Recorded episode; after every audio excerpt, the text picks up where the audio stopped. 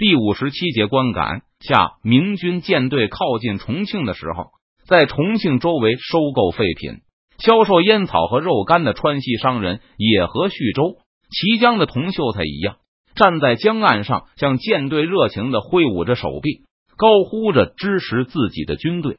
令人感动的场面，守法的绅士在全世界都是国家的中流砥柱。见到这个场面后，英国商人又评价道。那个已经能用汉语交流的商人，虽然这不是他的母语，而且还有些生硬，但邓明已经能从中感到风趣之处。如果不是他们自己骄傲的说明，邓明真的很难把杀人不眨眼的海盗、罪恶的黑奴贩子，还有本国渔民的绑匪和这两个英国绅士联系起来。除了这些川西同秀才以外，还有大批重庆清军士兵在岸边迎接明军的舰队，宋良也是其中一员。上面交代过，务必要给过路的邓明留下好印象，因为谁都看得出来，邓明这次是急眼了。要是在这个时候出邓明的眉头，那绝对是活的不耐烦了。因此，高明瞻等人就让大批清军在嘉陵江岸上欢迎大明保国公莅临重庆视察。等他开开心心的走人时，就载歌载舞的欢送他去武昌。现在重庆只有军队，没有百姓。所以，没有处理地方政务的文官体系，李国英回北京述职去了。高明瞻作为监督武将的四川巡抚，组织起欢迎欢送会来是肆无忌惮。唯一能制衡高明瞻的，可能就是驻防八旗和孙思克、袁家文弼几个人了。可现在大伙都是拴在一根绳上的蚂蚱，不但一起做翡翠买卖，而且重庆城破，谁也别想活命。所以，驻防八旗和孙思克不会阻扰高明瞻，只是跟着他一起出谋划策，要讨邓明欢心。当明军的舰队从重庆城旁驶过时，邓明远远就看到一片五颜六色的旗帜，陕西露营和山西露营，还有驻防八旗、汉八旗的张京、牛录一个不落都来了。高明瞻在这帮人的簇拥中，打起了好大一张横幅：“大清四川巡抚高明瞻。”恭祝大明保国公所向披靡，得胜归来。后面还有无数类似祝词的横幅，书写着“大清四川总兵、前锋营都统、汉八旗副都统”这些官衔。稍停片刻，我去给他们讲讲话。邓明见状，就下令停船稍等。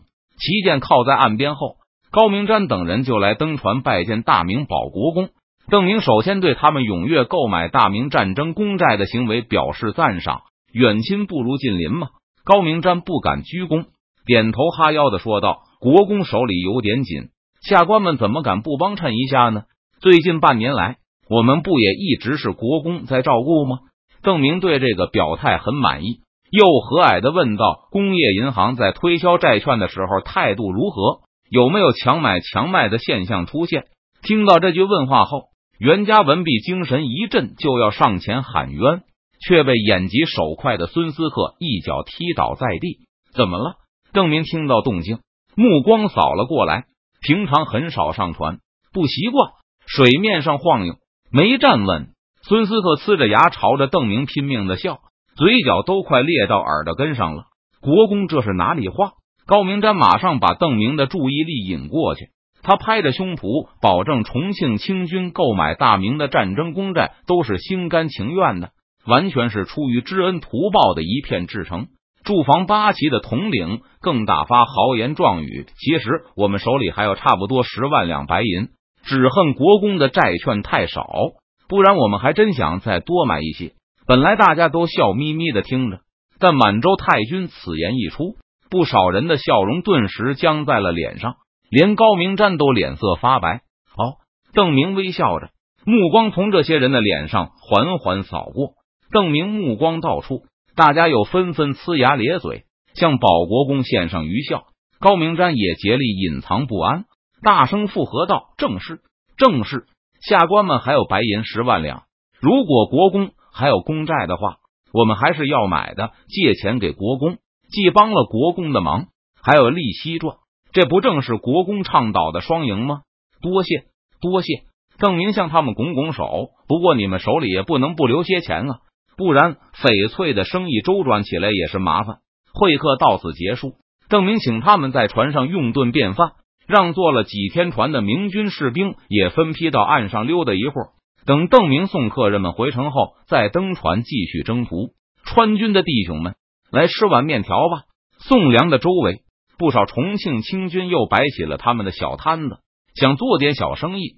还有几个大汉耍起了把式，给上岸小憩的明军士兵解闷。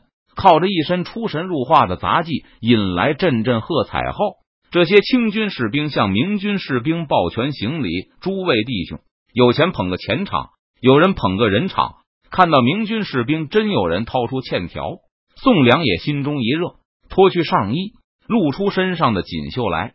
随着他舞动双臂，刺青的猛兽好像都活过来了一般，引起了阵阵喊好声。虽然是老资格的战兵。但上次发给宋良的军饷有一半是用四川的战争公债抵的，而且长官说以后还会照此办理，一直要等到邓明得胜归来赎买债券的时候，才能恢复用白银发饷。那时候士兵手里的债券也可以变现。看着手里的债券，宋良等人也只能盼着邓明狠狠的发一笔财，然后回来赎买他的债券了。不过这倒也不全是坏事。至少用债券发饷时，长官没有像发白银那样克扣，就是府兵也拿到了他们的一份。以前府兵的军饷七折八扣就差不多没了，但这次从将领到军官都对债券兴趣不大，所以基本足额发给了，也就是战兵一半白银，一半债券，府兵两成白银，八成债券的区别。一定要打赢啊！谁不服就狠狠的揍他，不交银子就烧他房子。明军休息完毕，登船准备出发的时候，重庆清军还恋恋不舍的在岸上用力的挥手，带着清军的殷切期望。明军尽数安全返回船上，邓明也派小船把贵客送回岸上。看着明军舰队浩浩荡荡的向铜锣峡方向驶去后，孙思克这才有时间责备袁家文弼：什么强卖强卖，当然是绝对没有。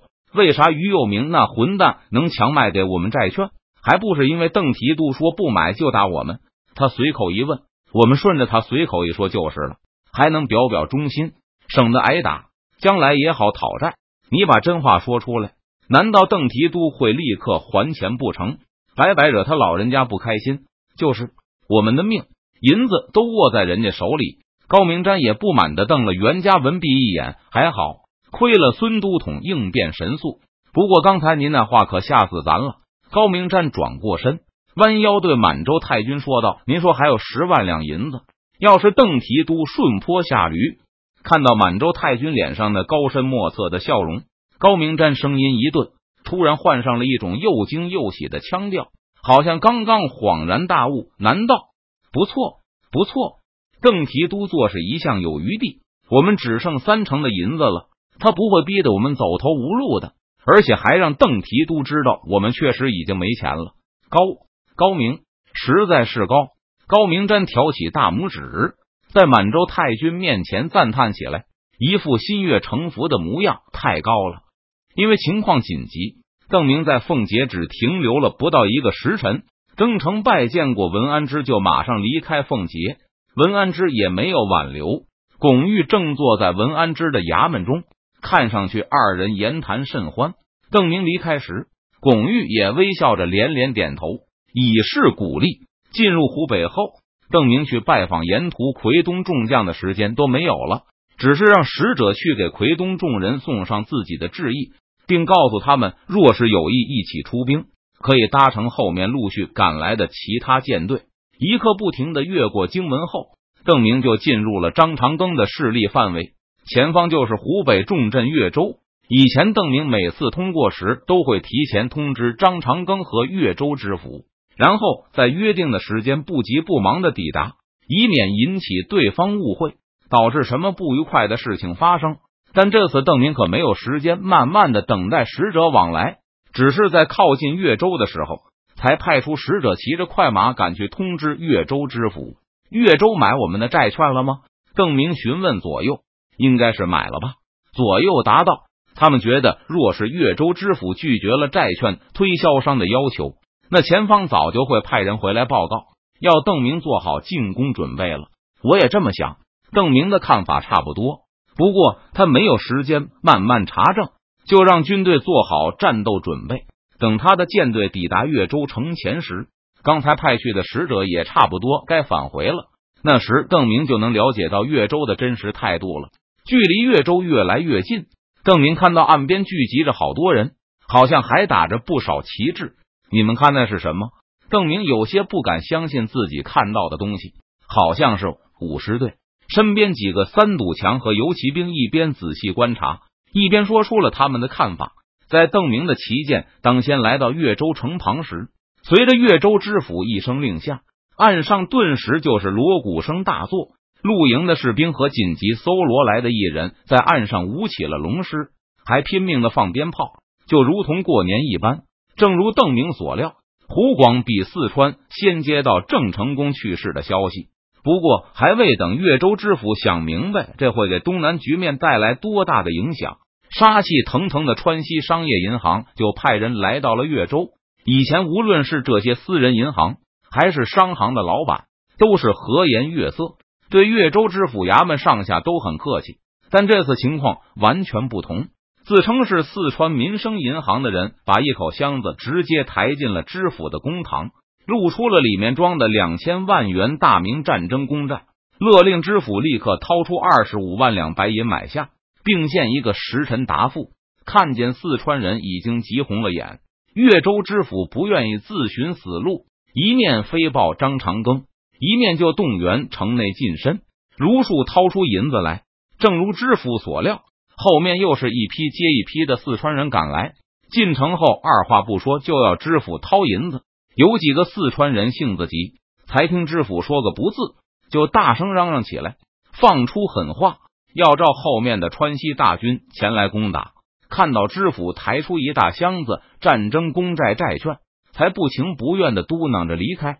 看见四川人彻底拉下了脸，一改以前的温和面容，知府一面暗自庆幸自己最开始就做出了正确的决定。一面就准备欢迎邓明的军队。位于明清势力交界处的越州知府当然是张长庚的心腹，不但对双方的实力对比一清二楚，更是非常了解恩主的心思，知道胡广绝对不会去和发急的邓明单挑。今天邓明派来的使者更是一反常态，根本不给越州丝毫准备的时间，直截了当的告诉越州知府川军已经开进。识相点，就不要做出任何具有敌意的动作，否则休怪川军翻脸不认人。使者冷冰冰的脸孔让越州知府更加胆寒，他急忙下令，让早就准备好的迎接队伍到江边欢迎大明保国公。在龙蛇飞舞的队伍旁边，越州知府带着一群心腹官员，虚立站在一个高台上，面前摆着装满了战争公债的大箱子。越州这伙官吏，每人手里都举着一捆债券，一起高扬着手臂，向明军的旗舰有节奏的舞动着，整齐的挥动着手臂的同时，大家还在大清越州知府的指挥下齐声高呼，把他们真挚的祝福送给邓明：旗开得胜，旗开得胜，旗开得胜。